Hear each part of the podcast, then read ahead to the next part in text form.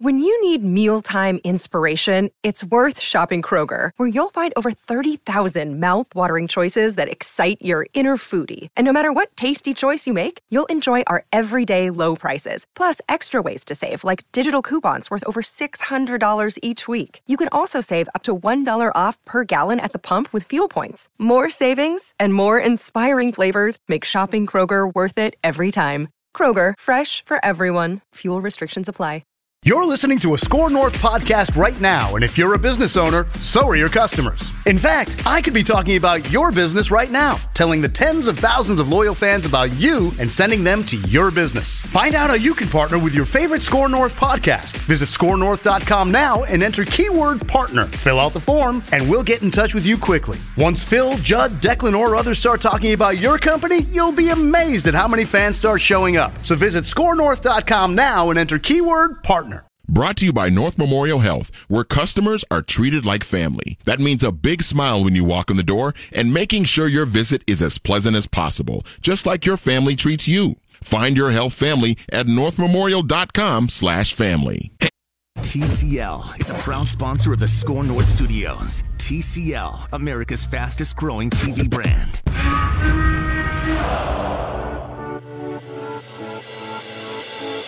It's Purple Daily.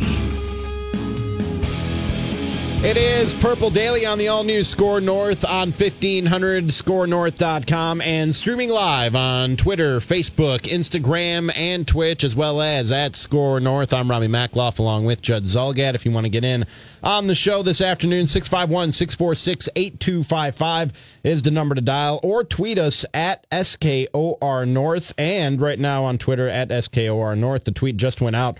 We're looking for your draft day trade proposals. Matthew Collar, he brought some to the table yesterday, and we as a team, the three of us, Judd, Matthew, and myself, we accepted or rejected them, with Matthew in the G M chair, Judd wow. as a drinking Mike Zimmer, and me as, I wore many hats. I was a personnel guy, I was a P R guy, I was a coach at one point. And eventually you quit. And then I quit. I quit midway through the segment. Because well, you tried to take the third draft, I wanted, or the third the, trade. No, I wanted the second the, one. You okay, wanted, I the wanted the third, third one. one. Yeah, and he went, got mad. He went with you, and I said, you need to put some respect on my name and value my opinion. And I walked out of that war room. I don't remember you saying that, but if you had, I would have laughed heartily. I didn't, I didn't say it. I should have. I should have thought of it then. It's one of those, you know how you have those situations where you walk away oh, yeah. and then and then you're like, oh, I should have said that. Like George Costanza with the jerk store. I should have said, put some respect on my name and value and then, my opinion, and then, and then stormed out. Yeah, that's what should have happened. But not respect. Respect. Respect. Yeah, respect. Put some respect yeah. on my name. Yes. Exactly. So have you ever seen that video, Jed? Oh, it's so good. No, oh, it's I don't so think great. I have. Birdman on the Breakfast Club a couple of years ago. It's fantastic. Still just funny. Look it up. It's I awesome. I just like how Rami said it now. So send us those trade proposals, and we will uh, get in the war room, Jed and I, and uh, accept or reject your trade proposals. That's coming up at one forty. Between now and then, Matthew Collar, who is uh, live at uh, Winter Park, where uh, no T C O, oh, T C O Performance I'm sorry, Center T C O Performance Center in Eagan.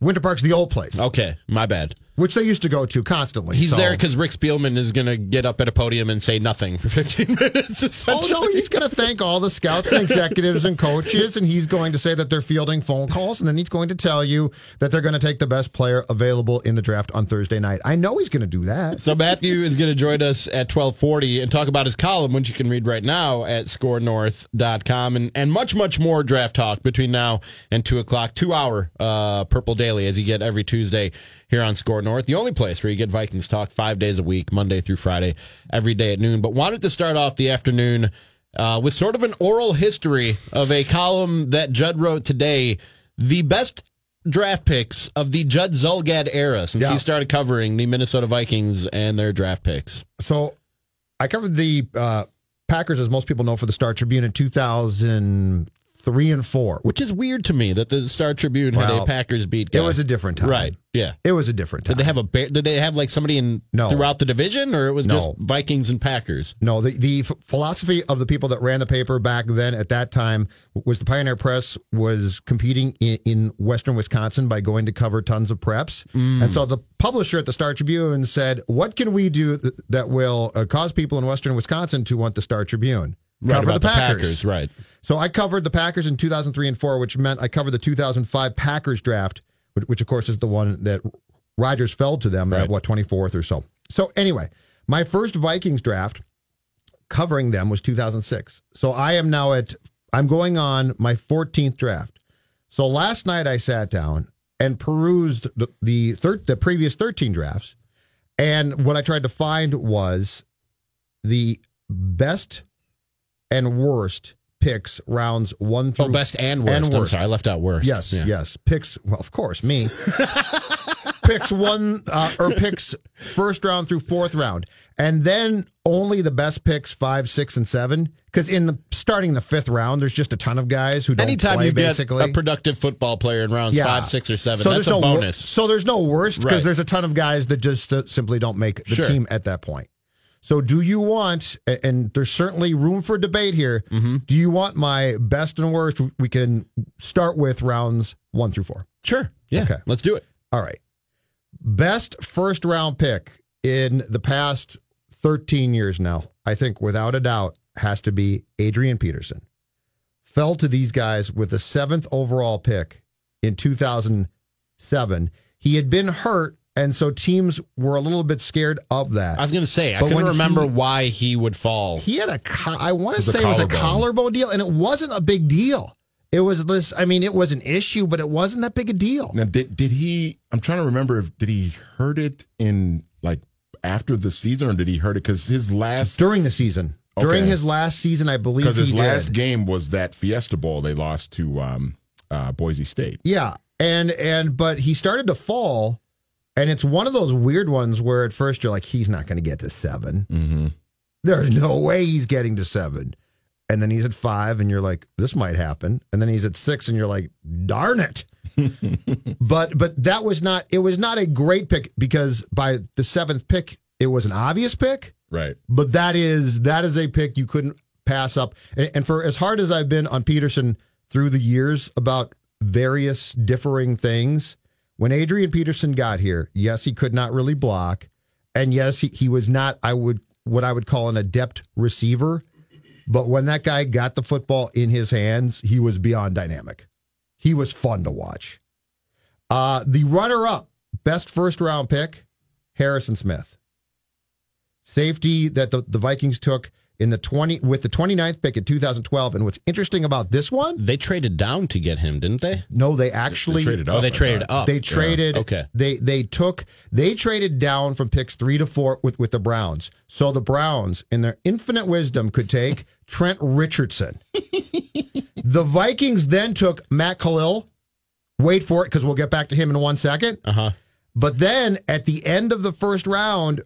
Spielman sent, in fact, I looked this up this morning. Spielman made a trade with the Ravens, which is one of his best trades of all time, where he sent two picks to Baltimore. I believe it was a second and third round pick to Baltimore, but he sent two picks to move up and took Harrison Smith. Fantastic trade. Absolutely great trade. I mean, yeah, if you can uh, if you can dish off Trent Richardson onto the Browns and get Harrison Smith instead, you you did something there. Second and fourth round picks. The worst first round pick. And this is and by, by the way, this is how things have turned out. So people will say, well, this guy was great his first year. But the worst first round pick based on where he was taken, the expectation, and the fact that he made the Pro Bowl, I believe as an alternate, but he made the Pro Bowl as a rookie, mm-hmm. has to be Matt Kalil.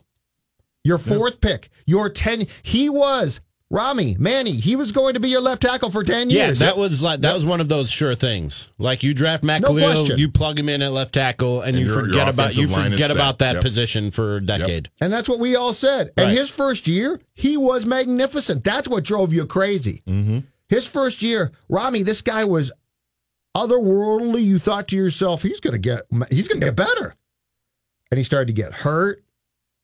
And I don't know what else transpired. He had the well, he had the the incident with the fan, right? Where he like knocked outside the hat off. He knocked the hat off T C F the fan Bank Stadium. His face and, yeah. But it was just it was weird. I don't remember that. Oh, in fact, I think it was after a Packer game, right? Is there video? It might have been, yeah. I well, I, yes, I think there is video because somebody took it it's on, on their, YouTube on their on their cell phone, I think. Yep. He he walked out and and a fan was right there by the gate, basically, is like, hey, Kalil, why don't you block somebody? And the fan was right. Mm-hmm.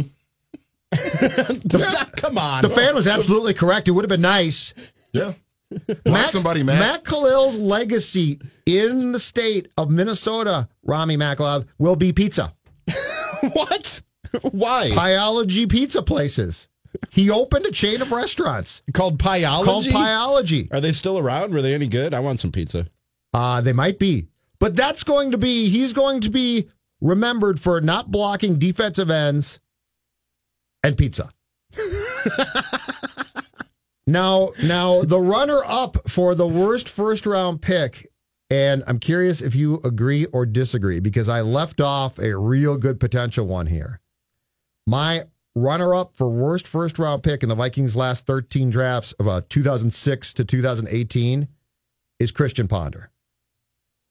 I'm actually surprised he wasn't the winner. That's yeah, le- I was going to say the same thing, Manny. That's, took the words right out of my mouth. That leaves out, though, Laquan Treadwell.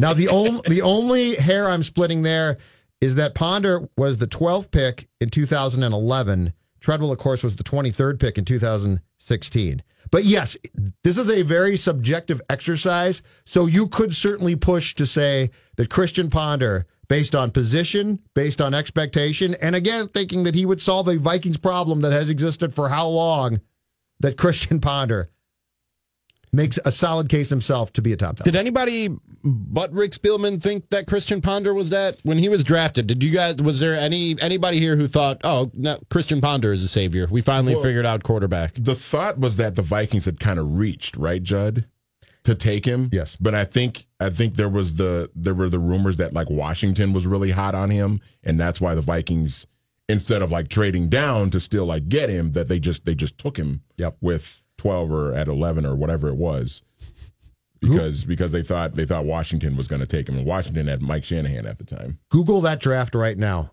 I, I have always termed it the musical chairs quarterback draft. It was twenty eleven was the draft where everybody realized, oh my God, we need a quarterback. And, and if I'm not mistaken, Cam went one to Carolina, yep. and that that I contend to this day worked out just fine. Mm-hmm. But after that. That was the uh, Blaine Gabbert draft, the Christian Ponder draft. Go Jake through that. Locker. Jake Locker. Well, who, Jake Locker went eight. Who the Vikings liked a lot. Yeah. But, of course, we, we found out that, that he couldn't hit the broadside of a barn, literally. And that was also the draft that, I think it was Mayock that said that he would take Gabbert over over Cam, right? When I went, he thought, he thought Gabbert was like the best quarterback in the draft. When I went to the Combine, there were a lot of people that said Gabbert is the best Q B in this draft. I never saw that. I never, I saw him play just a little bit in college, and then I saw what he did in the Combine and at his pro day, and I was like, I think the Combine brought him down. What then. is? Because I'm talking about, I'm talking about when I got to, to the Combine before Q Bs threw. I want to say that there was a prevailing philosophy among some that Gabbert should be the top overall pick in that draft. And I remember the first time I saw him play in the N F L, and I was, and it was clear to me. The first time I ever saw him step foot onto an N F L field, I was like, this is not going to work. This guy is nope. not. going to be the quarterback people thought he would be. I can't remember ever, Judd, ever seeing feet that bad from a guy who was that highly touted. I'm dead serious. It was it was dead from the start because, one, first and foremost, he wasn't good, and maybe even and less so, he went to Jacksonville. Yeah, that right? was, yeah. Like that, I mean, you're doomed. The fact anyways. that he wasn't very good, but and first, then he goes to Jacksonville was just it was a complete disaster. That first round after Cam, quarterback wise, as I recall, was a disaster. Yeah, that was Andy Dalton in the second round. Yeah, Andy Dalton went, and, and Kaepernick as well, right? Kaepernick, yeah. No, then, I'm saying, um, but the first round guys were um, were Cam, which was fine. Jake Locker, which was a disaster. Blaine Gabbert, a disaster. Christian Ponder, a disaster. Oof. And teams were desperate. Everybody, and that that was one where everybody thought, we'll just fill our need now. And it was a complete gong show. Look at these, some of these names. So after Kaepernick, Ryan Mallett, Ricky Stanzi from Iowa, T J Yates, Na- something called Nathan Enderle. From something called Nathan Enderle from Idaho. I'm sure he was. Tyrod Tyrod Taylor was a sixth round pick, and, and uh, Greg McElroy was a but, seventh rounder to the Jets. But the scary thing about that is Tyrod Taylor was a better quarterback actually as a professional than a then, lot of what you went through absolutely. in the first round. Yeah, absolutely, no doubt about it. So Christian, so yes, Christian Ponder. I, I put Kalil one, but Christian Ponder number two certainly makes a case to edge Makhlouf. See, I might I might say Christian Ponder is number one just because of what it means to either swing and and hit it over the fences when it comes to a quarterback, or swing and miss. Like what that means to a franchise sure. in terms of the the the the progress, a franchise moving forward and getting better. Like when you draft a quarterback, it's either make or break. Like this guy is gonna, this guy is gonna hit, and he's gonna carry us to some really, really successful years, or it's a miss, and we just set ourselves back at least two years while we figure out if this guy is anything, and then we go get the next guy. With Matt Kalil, I mean, it's great to have an offensive tackle, but but that high though, that high, that's yeah, why I, absolutely. I put him first because he was the fourth overall pick. That's, I, that's even why. Even missing on a tackle with the fourth overall pick, I don't think is as big a setback for a franchise as missing on a quarterback who you thought was the savior. But it's interesting because we've seen several quarterbacks get drafted high or get drafted in the upper half of the first round and, and completely flame out and bust. We almost never see True. offensive tackles get when a tackle in the is top five no. and not pan out. Yeah, when they're as highly touted as Kalil was that year. And like they're Judd always, said, they always turn out to be good. The first year it looked like it, not here, Manny. Not here. Not in purple. And then he teases you with that rookie oh, yeah. year. He's like, yeah. "Yep, you he, got it. You hit it." He had a Pro Bowl season, right, Rami? Yeah, he was really I know. good as a rookie. The the two thousand to go back to Ponder for a second. The two thousand eleven Vikings situation was so dysfunctional, though, that that, that was the last year that it was, it, it had gone from um, Childress in, through two thousand, through the time that he was fired, November two thousand ten, he had control of the fifty-three man roster, and Spielman sort of worked for him, okay? So in Childress was de facto G M, basically. Childress in November of two thousand ten gets fired. Fra- uh, Frazier is promoted from D C to head coach. The Wilfs then decide that Spielman and Les are going to split duties. So, like, Les is going to have a say on personnel, but not as much as Brad did. Mm-hmm. So the whole thing was so dysfunctional that by the Ponder draft, I'm not joking, Les Frazier wanted a veteran Q B to come in and sort of ease things in, which was not a bad idea. Sure. You, you know, let's get a veteran, you draft a guy, and and I'll play a veteran guy I trust. That veteran guy, Donovan McNabb. Footballs, I kid you not, footballs were skipping off the Metrodome mm-hmm. turf. McNabb got to Mankato in training camp and declared he was going to all the fast food restaurants available. He was in worse shape than me. He was in worse shape than you and me combined.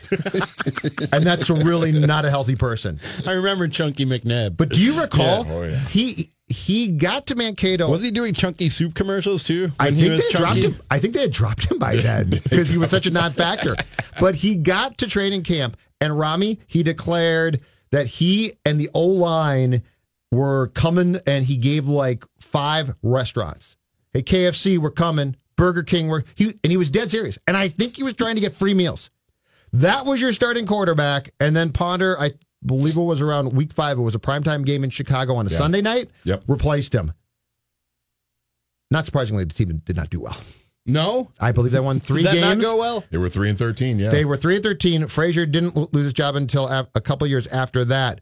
But uh, Spielman was named the G M and given sole control of the fifty-three man roster. And had a very emotional press conference, too, when he was named Rick. G M, right? Yeah, it's yeah. the only time I've seen him come close to crying. Yeah. Because he knew what crap he was taking over. You know what's funny about Matt yeah, Kalil right. is that because people don't really know how to measure or judge offensive linemen, the Pro Bowl and the name value that he got from the hype leading up to the draft that, like you said, he lived up to for the first year, I think the perception outside of Minnesota and people who weren't watching the Vikings on a week-to-week basis was that Matt Kalil was still a really good left tackle for like five years after that. I, rem- I remember, I remember, I swear, I remember being in Suckers. Milwaukee. I remember being in Milwaukee and people were like, why don't we just do what the Vikings did and use a high draft pick on a left tackle and protect our franchise quarterback? Enough messing around with these second and third round guys. And meanwhile, you guys really didn't want Matt Kalil. Packers fans could have had him if they wanted him. Oh, well, he was. Yeah, it, was, well, it got awful. And, Rami, how much of that, too, though, had to do with just big brother Ryan being a being, being a pretty good yep. center for Carolina for, for a yep. number of years? That like added, was, Ryan was pretty good. That adds to the name value. I, yeah, yeah. I, I think if you play O-line and you're good for, if you're really pretty damn good for a year, people do assume you're just good. I think you're right. I think that people look at that and be like, "Well, he had a good, if he had a good first he year, Pro Bowl. He must still be really good." Remember when he made a Pro Bowl? Because you're right, you're right. There, there have been, been guys who, who get cut. I'm like, "How can that guy be cut?" Last time I looked, he was, "Oh, he's not good now." He stinks now. Second round. Second round. Yeah. Best pick in the last thirteen Real years. Real quick, can we save the second round for the next segment? Because while we were talking, I looked up the Matt Kalil story about him knocking the dude's head off. Oh, yeah, okay. And I found a play-by-play. Oh, of course. Of what actually yeah. happened. Oh, sweet. As uh, Ben Gessling, uh, he reported on the story, and then the guy who... Matt Kalil knocked his hat off. He replied to Ben Gessling and gave him his side of what happened in the story. And this is what he said happened. He said, "We just watched Matt Kalil cost us the game, so when he came out, I really didn't want to see him. So I said to him, why are you there? Where do you want to be traded? And he was on his phone, and when it finally registered with him what I said, he turned, and then he told me to... get the bleep out of here. And then I said, I'd rather have your brother than you on my team. And he walked away like he didn't hear what I said. But then he turned back and asked me what I said again. And then I repeated what I said again. And then he proceeded to grab my hat off my head and throw it on the ground and mumble some stuff. I didn't hear. I then threw my program in his face. Then the police escorted me to my tailgate site. And then I was chilling." I'm team fan.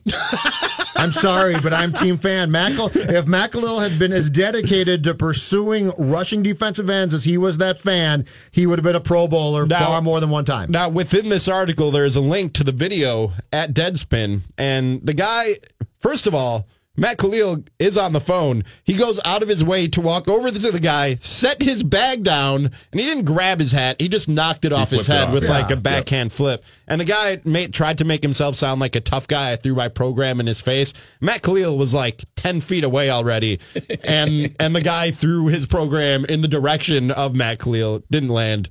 Didn't hit him in the face or anywhere else. Uh, Why do you lie on Twitter when you know there's video out there? I don't know.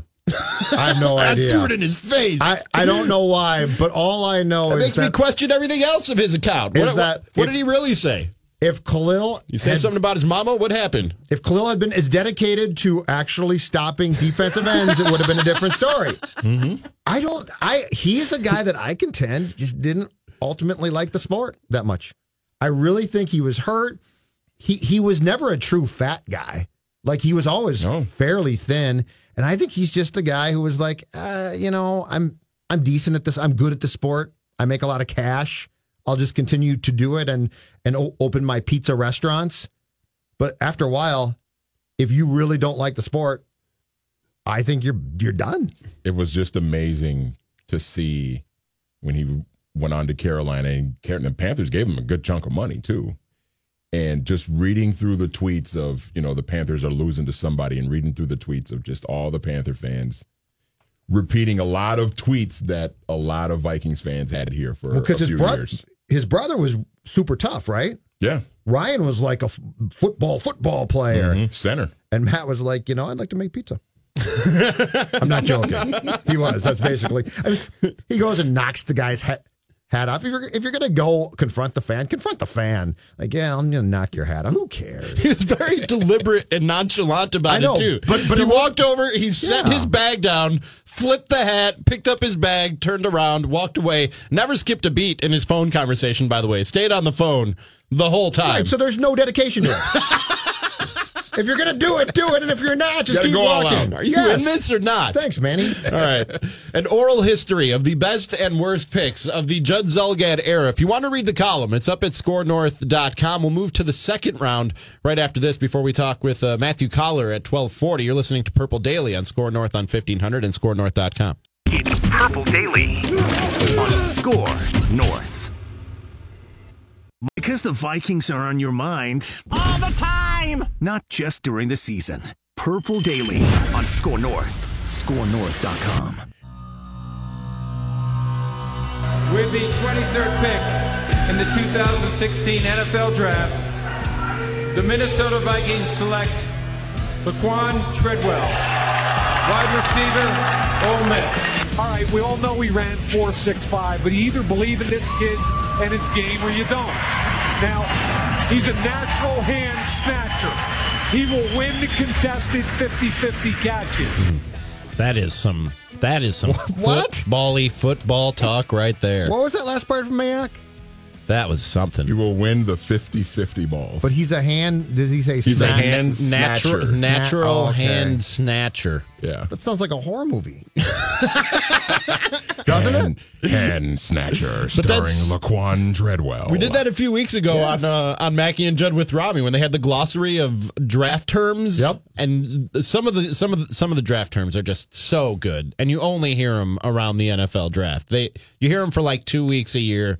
And it's it's it's like going home for Thanksgiving. That's what it's like when you hear those draft terms every year. Natural hands snatcher, and he's going to go up there and get those fifty-fifty balls. Well, the big thing with Treadwell, too, was the catch radius, right? Yes. That's when we found out what catch radius was, yes. was with Laquan Treadwell.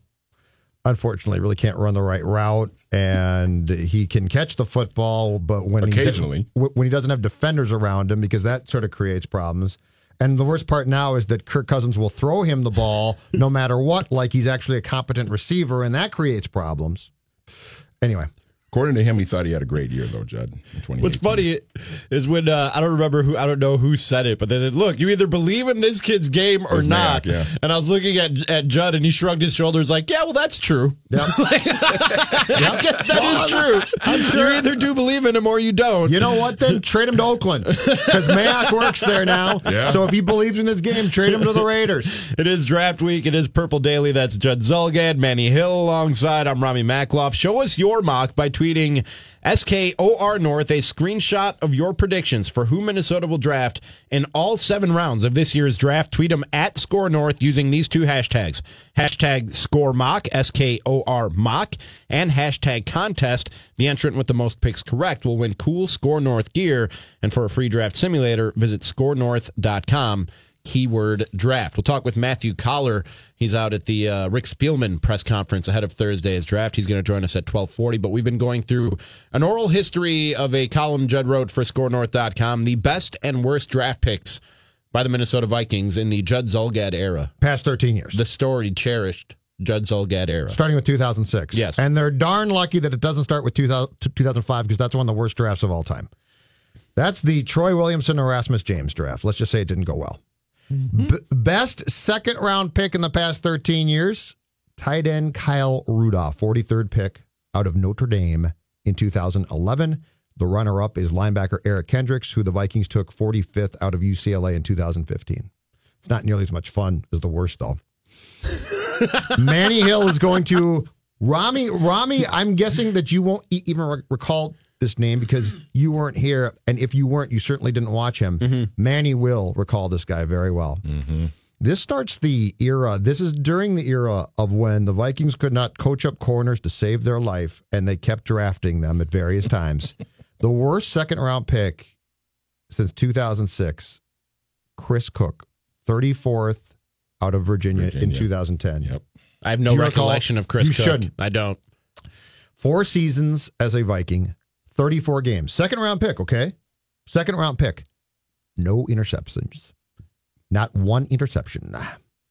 In four seasons. In four seasons. And then he went and played another year in San Francisco, and I don't believe he had one there, and he's been out of the league since then. No picks in four seasons as a second round pick. And he got plenty a, of uh, plenty of opportunities. And he was a bigger sized corner, yes, too. He was. he was over, he was like over six foot two, maybe, six one, six two, and yes, he was. Over two hundred pounds. Like he was. In some, in some ways, he was kind of the Mike Zimmer prototype, right? Yes, he the was. Guy, yeah. He was the type of guy that Mike Zimmer likes. He likes Mike Zimmer likes the the tall, lanky, long-armed corners. And do you know where, where he had, in, in purple, where Chris Cook had his best moments without a doubt? Hmm. Mankato. Practice? He had some awesome practices. I'm not joking. There was one practice so good that, that Scoggins and I, at that time covering the team, for the Star Tribune, I, I looked at Chip and I said, we got to write about this. Like three picks in one practice. Never, ever in a game. Yeah, that means nothing. I know it doesn't. That really means absolutely but when you're, but nothing. When you're, but when you're a beat guy covering a team in training camp... Oh, it's not just the beat you, guys. You get excited by the smallest things, Rami. Yeah, no, we're just so football-starved by the time training camp comes around yeah. that give us give us anything that tastes like football. Give us tackles, give us interceptions, give us how many touchdowns the quarterback threw in practice. Did he drop it in the bucket? Oh, tell me he dropped it in the bucket. No, you're, oh, and, oh, and, you, and, and, and the runner-up is so right up the alley of second... Second-round picks with what you just said. The runner-up for the worst second-round pick by, by the Vikings since two thousand six, Tavares Jackson. Mm. And, and and Judd, you cannot utter that name without um uh, um or uh, um. You just you just can't you can't. He is like forever linked. Yeah. Oh yeah, he's this guy. Yeah, this guy. It's Bridgewater and Zim, right? Mm-hmm. As much as as much as Teddy was, and to this day in my mind remains Zimmer's guy, yeah, Tavares was Brad's guy. Yep. And, and I think that I believe that Childress orchestrated the trade with the last pick of the second round with Pittsburgh to take this kid out of Alabama State, who, as I recall, Childress told us he's got a hose. He's got a hose for an arm. But Rami, you hit it. You hit it squarely. Because there were practices where you would watch Tavares Jackson and you'd be like, oh, wow. Right. We got something here. Yeah. You just hit it. You're you're a thousand percent right. But it's just you're so starved. You're thirsty for football that you'll take any any little bit that you can get and you will just run with it. And mm-hmm. it's the best thing you ever tasted. It's and, so tasty. And the thing with Tavares too, there were moments in there were moments in games where you to to Judd's point, where you thought, okay, they got something. I remember. I remember the uh, the last game of the season at Denver when Williamson had the yeah, ball go the, off his Williamson. Mask. Williamson. That's the greatest pass couple, Tavares yeah. ever threw. Yeah, deep ball to Troy. Troy streaking free. Nothing's going to stop him. Ball. In fact, you you can find this right now. Oh, yeah. Ball hits off Troy's mask and falls to the Invesco field turf. And he's, Rami, go he's on YouTube right yards, now. He's twenty yards yes. clear of any defender, too. What should That's I the search? Best part about it. What Troy Williamson, Broncos, two thousand seven, right? two thousand seven, yeah.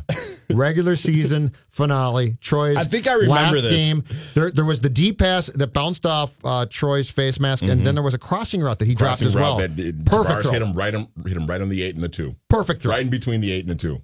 Bounced right off his chest. But Tavares created his own it. problems, too. Man, yeah. his out routes. Guys are still picking that off and going back for touchdowns. The, the, yeah, there it is. You're, you're watching. Isn't that awful? It hit the man in the mask. It hit him square in the mask. That did. It hit him right in the middle of the face. Oh. And you can tell Tavares Jackson is not happy. No, he, he just, shouldn't have been. He just stared daggers through Troy Williamson right there. Oh, that was that was comical. I want to put the Benny Hill music over that. That's what I is want to do. Is that not a gorgeous looking throw, though? The other, yeah, that's a great throw. The other takeaway that, that I got from watching that video is thank God for H D, man. Was it just that that short a while ago that oh. we were watching that bad of video quality? Y- yes, it was. Oh, my God. That's brutal. I know it is. I know it is.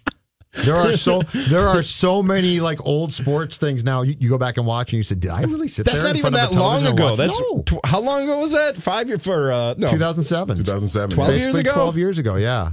My math isn't great, but yeah, there's the crossing route. Wow, that or that's the Bears. That that's a Bears, Bears game. Yeah. That's a different one that went well, off his face. He had the one, seventh overall pick, by the way, in two thousand five on Troy. He he had the was it the game in San Francisco? Maybe it was Chili's first year that they lost in San where Troy had like three or four drops in the oh, game. And, yeah, and Peterson ran for negative three yards or something. Mm-hmm. He was a non-factor. Yes, there were a lot of moments like that, Manny Hill. Did so you have more fun to bring? Did you have more you wanted to touch on in your oral history before yes. Collar joins us? I will give you uh, third and fourth round. All right, third round, the best. Daniil Hunter, without a doubt, eighty-eighth pick yeah. out of L S U That's a great in two thousand fifteen. Get. This kid was raw. This kid was athletic. But third round? Uh, runner-up third round, Pat Elflein, center, seventieth pick out of Ohio State, two thousand seventeen. The worst? Okay. I'll finish here because this is the greatest. Okay. I told you about the Chris Cook pick, right? Well, the Vikings were were continually starved to find cornerbacks. And one of their go-to places for about two or three years was the third round. They thought, we don't need to take one early. We'll get one in the third round. We're we're smart. We'll develop them. They had no chance. The worst third round pick in the last um, thirteen drafts by the Vikings, according to me, Marcus McCauley, mm. seventy-second pick out of Fresno State in two thousand seven. Now, here's where it gets compounded and funnier, unfortunately, not for the Vikings. The runners-up, I awarded two. Same position. In two thousand nine, they turn around and draft Asher Allen, third round, eighty-sixth pick. In two thousand twelve, they try again, this time take a kid by the name of Josh Robinson with the sixty-sixth overall pick oh. out of Central Florida. Now, what do these guys have in common? They're bad? Yeah, that too. McCauley lasted two years. Asher three before before he retired, and I believe became a preacher. And Josh Robinson actually had a fighting chance and lasted four years until Antoine Winfield was let go. And Rami, Antoine played the nickel corner, and he was a Pro Bowl player. Yeah, he was, he was unbelievable, yeah. right? Yep. Josh Robinson, the poor kid, had never played the inside in his life. Winfield leaves here, and they say to Josh, you're the guy. The lasting impression still, and you saw this, is Aaron Rodgers just throwing at Josh Robinson every chance he got. And poor Josh, you could, you would think to yourself, that ball's going to hit him, and it would just blow by his ear hole. That was, and and that is why... That's the lasting image? Yes. That's why my appreciation for Zimmer and his ability to develop corners is so high after watching the absolute, not as people, but the absolute garbage as players that this team tried to continually develop at a what is a difficult position. And very quickly before we break, remember Judd when they would put him... And Josh Robinson was, he was a smaller corner too. He was what, about five ten, one eighty-five, one ninety pounds? He was not a big guy. And the right. Vikings and right. Leslie Frazier would put him on Alshon Jeffrey. Like he would be he would be trying to defend Alshon Jeffrey in the end zone. And he had Oh, no that's shot. Another one. Yeah, you can find that highlight. He had no shot. Against the Bears, it's just I think it's your field. guy I think it's your guy Cutler just picking him apart. You went from Antoine Winfield, who was outstanding, to this poor kid who had never played that spot, never in his life. Not a good choice. So Not those, a sound decision. So th- those are your first uh, three rounds for the past thirteen years of the good and the bad of the Vikings draft. If you want to read rounds uh, four through seven, check out my piece at Score North dot com. And there's more detail on rounds one through three than what oh, we yeah. got into here. You got that right. Judd, Judd. This took some time. Oh, he ha- how long were you sitting there hammering that thing out last night while I was making Chipotle Ranch Cheetos? Oh, yeah. You know what? My tenders. phone didn't work because I didn't get the invite. Um, I was, uh, I believe it took basically the entire Twins game. Really? Well, I had to go wow. back through all the drafts and Dude, find work. and find guys and then find things about them that were compelling and or disgusting if they didn't do well. Can I ask a question real quick before we break? And the culprit may be in this very room. He may be sitting behind that camera as we stream live on Twitter, Facebook, sure, Twitch, um, everywhere else. Who put out the tweet yesterday with all of our predictions for the Vikings this season and tagged us all in it? That was you, Seth? Yes. That was you, social media, Seth? Because my timeline has just been flooded with a war zone of people oh, who wait. want to debate how many games the Vikings are going to win. Why is this even something that you debate and go back and forth with people with on Twitter? Like, we don't know who's right. You can't call anybody an idiot for their prediction. Like, make your prediction. Oh, no, they can. Let's see it happen. Whatever plays out, take a screenshot. If you really want to throw it in somebody's face later, take a screenshot. Remember their Twitter handle and fire back at them when they win the ninth game and that person said they would only win eight. Like, but what is the point of going back and forth on Twitter on win predictions in my timeline?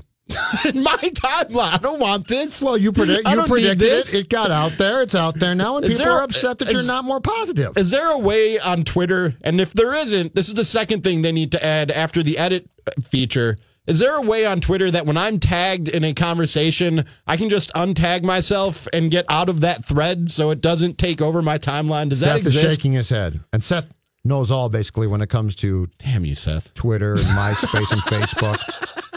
You know what? I say I didn't ask for this. I say Rami wants your vitriol. I say Rami wants your your vile takes. Oh, I don't I don't mind your hate. I don't mind vitriol and back and forth on Twitter when it's things that are funny or that I care about. But this is just nonsense. Hashtag put a roof on it. Exactly. Yeah, roof I've annoyed it. so many people with hashtag put a roof on it. People I'm good hate you now. I'm good with pettiness on Twitter, but this is just this is just pointless and flooding my timeline, and I've had enough of it, and it's all your fault, Seth. We'll hit a quick break. On the other side, my picture looked good, so I don't care. Somebody who I'm sure my picture is all right. Uh, the crop job, the picture that you tweeted last night of you of At you before and after, pounds. back when the Bucks won a playoff series last time, might be my favorite picture that I've seen in the past week. When I looked like a fat magician, yes, you can find that at Rami is tweeting. But you don't look as fat as you were. No, I hit that it picture, well. Yeah, you I did. hit it well. And was, you got a nice coat. I got to get that coat. I was probably around three hundred pounds in that picture. That coat is key. It's and it's hard to find a nice coat when it dra- you're five eight. It drapes pounds. really well, though. I want that coat. Key to life is looking skinny. Who cares? Somebody who I'm sure is enjoying all your debating over the Vikings record in twenty nineteen, Matthew Collar. He'll join us next. You're listening to Purple Daily on Score North on fifteen hundred and score north dot com. You're listening to Purple Daily on Score North. North Memorial Health has over four hundred care providers and more than six thousand team members that are dedicated to keeping you healthy. North Memorial Health is proud to partner with the Minnesota Vikings as they work to make Minnesota the healthiest in the league. They're more than a team. They're your health family. At North Memorial Health, customers are treated like family. Your health family is more than a tagline. It's a commitment to delivering unmatched customer service. That means a big smile when you walk in the door and making sure your visit is as pleasant as possible. It means asking, what else can we do for you? North Memorial Health will treat you like family in a good way. The people at North Memorial Health will team up with you to help you achieve your best health. Step up your healthcare game. Find your health family at north memorial dot com slash family. It's Purple Daily on Score North.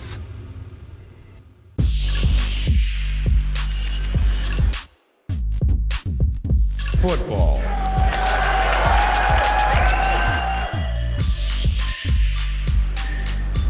what we're here to talk about, football, on Purple Daily, on Score North, on fifteen hundred, and score north dot com, the only place where you will get Vikings talk five days a week, Monday through Friday at noon, and every Tuesday, which it is today, you'll get two hours of that Vikings talk. I'm Rami Makhlouf, Judd Zulgad, Manny Hill alongside, and uh, the guy who usually is here hosting this show at this time, but today he's out at the T C O Performance Center to see Rick Spielman say a lot of nothing. It is uh, Matthew Collar, and you can read his latest column at score north dot com. How are you this afternoon, Matthew? Uh, I'm good. I wish I had a counter to that, but I can't blame any N F L general manager for not giving away their entire draft plan, especially when they're in the middle of the first round. But uh, we always do kind of look for the thinking and the strategy, at least as much as we can get out of that uh, for the Vikings this year. And I think what everyone wants to know is, are you definitely taking an offensive lineman at eighteen or absolutely unquestionably taking an offensive lineman at eighteen? Hey, Collar, just tell Rick, tell Rick when, when Rick steps up and starts to talk, say, all right, we know that you want to thank your coaches and executives and scouts, so just skip that part. Because every year the opening is this is this whole thing about we've been working around the clock and we're taking tons of phone calls, and I'd like to thank Scott. And then he goes on this long list of people. You know that. Tell him to cut to the chase. We all know that those folks work hard. We don't need them thanked for the fourteenth consecutive year. Well, I think uh, you get just about as much out of the thank yous as you do a lot of the answers. Uh, so there, there is that. I mean, you know, look, it, it's one of those things with the pre-draft press conference where it has to be done because everyone is consuming a crazy amount of draft information right now, and they want more draft information. Uh, but You know, it's it's one of those things that probably could wait until after they have some actual players, you know. Um, so I, I kind of look forward to what they say about the draft picks that they get after they get them on draft night more than today. But, you know, I, I guess we'll just look for what the strategy is going to be at eighteen. I mean, they're not going to reveal if they're going to trade down or not, but it's always um, possible to get a feel for what the thinking will be and some of the factors that might go into it as uh, you know, I proposed you guys a bunch of trades yesterday. To me, that's one of the things that's going to be the biggest on the table. And then also just the general feeling about the roster right now. I mean, we've talked about this quite a bit, but there's holes in a lot of different places, or future holes in a lot of different places. We're sort of reaching a, a really interesting point in the trajectory of the Mike Zimmer era here, I think, where a lot of the players who were stars are now on the back end of that stardom. And, you know, how they approach this with a lot of players approaching thirty will be really interesting to find out. Do you think somebody will ask Rick Spielman if he has enough money to sign these draft picks that he's going to get this weekend? And if not, how he plans on making enough money to sign those draft picks? Yes, that is one of the top questions that should be on the table. And, you know, I was taking a look through last night, just are there any other players who they could restructure and things like that? And, and the answer is always yes, that there are players you could work out different types of deals with. Linval Joseph is one that hasn't been brought up really at all, but uh, after next year, they could essentially cut him and not have to pay a whole lot of dead money. So would he consider a restructure or something like that? We've mostly talked about Kyle Rudolph and Trey Waynes, uh, the possibility of trades, but you know, they are very, very clever when it comes to the salary cap. And I never doubt that this Vikings group has a way to figure out how to make a couple of million bucks where there doesn't seem to be any. Tell us about the story that you posted yesterday on Score North dot com, because it gets into a very interesting question, I think, of uh, really who can you trust, perhaps, when, when it comes to draft coverage and draft insights, and who can you uh, not trust so much, Matthew Collar? Well, and it also gets into, and, and thank you for that, it's at uh, the middle of Score North dot com right now, um, but it, it also gets into sort of, you know, the trajectories of people who make careers out of covering the draft as well. And, and it is a very interesting business if you spend a lot of time on Twitter, on social media, and you're looking for people to follow. I mean, it's always a good thing to follow the people who work for the major outlets, you know, your Yahoo Sports, Sports Illustrated, stuff like that. I mean, those people are doing a lot of reporting, and more than likely than not have long histories of reporting and talk to teams and get, you know, nuggets of information from teams and scouts and things like that that helps them do their reporting. But there's also a lot of people, including our friends at the Draft Network that are helping us out with our Draft Sim contest. A lot of those people that work for, for that website, they were just sort of draft enthusiasts working for smaller sites on the side, and then they were brought together to make it a full-time gig, and they covered the Senior Bowl, they covered the N F L Combine, and they're actually doing real reporting to go along with their draft analysis from watching the film. And I, I think in one way it's amazing because the thirst for this event is, is so high that people want more, more and more draft. It was the highest-rated draft ever last year. But at the same time, you also have a lot of people parroting or spouting information that might not be all that great or might have been stolen from other people. And uh, that makes it very difficult for fans to figure out what's what when it comes to the draft. So, Collar, and I feel like we're talking about real news now. How does a draft enthusiast know what out there on the internet is worthwhile and what is hashtag fake news? Because it sounds like you're saying there are There are some frauds out there who are either A, reporting things that they have no idea what they're reporting on, or B, are just reporting things that other guys are reporting and claiming it as their own. Yeah, and, uh, you know, I, I think, uh, for one, you look at kind of wh- what that person's history is, what their background is.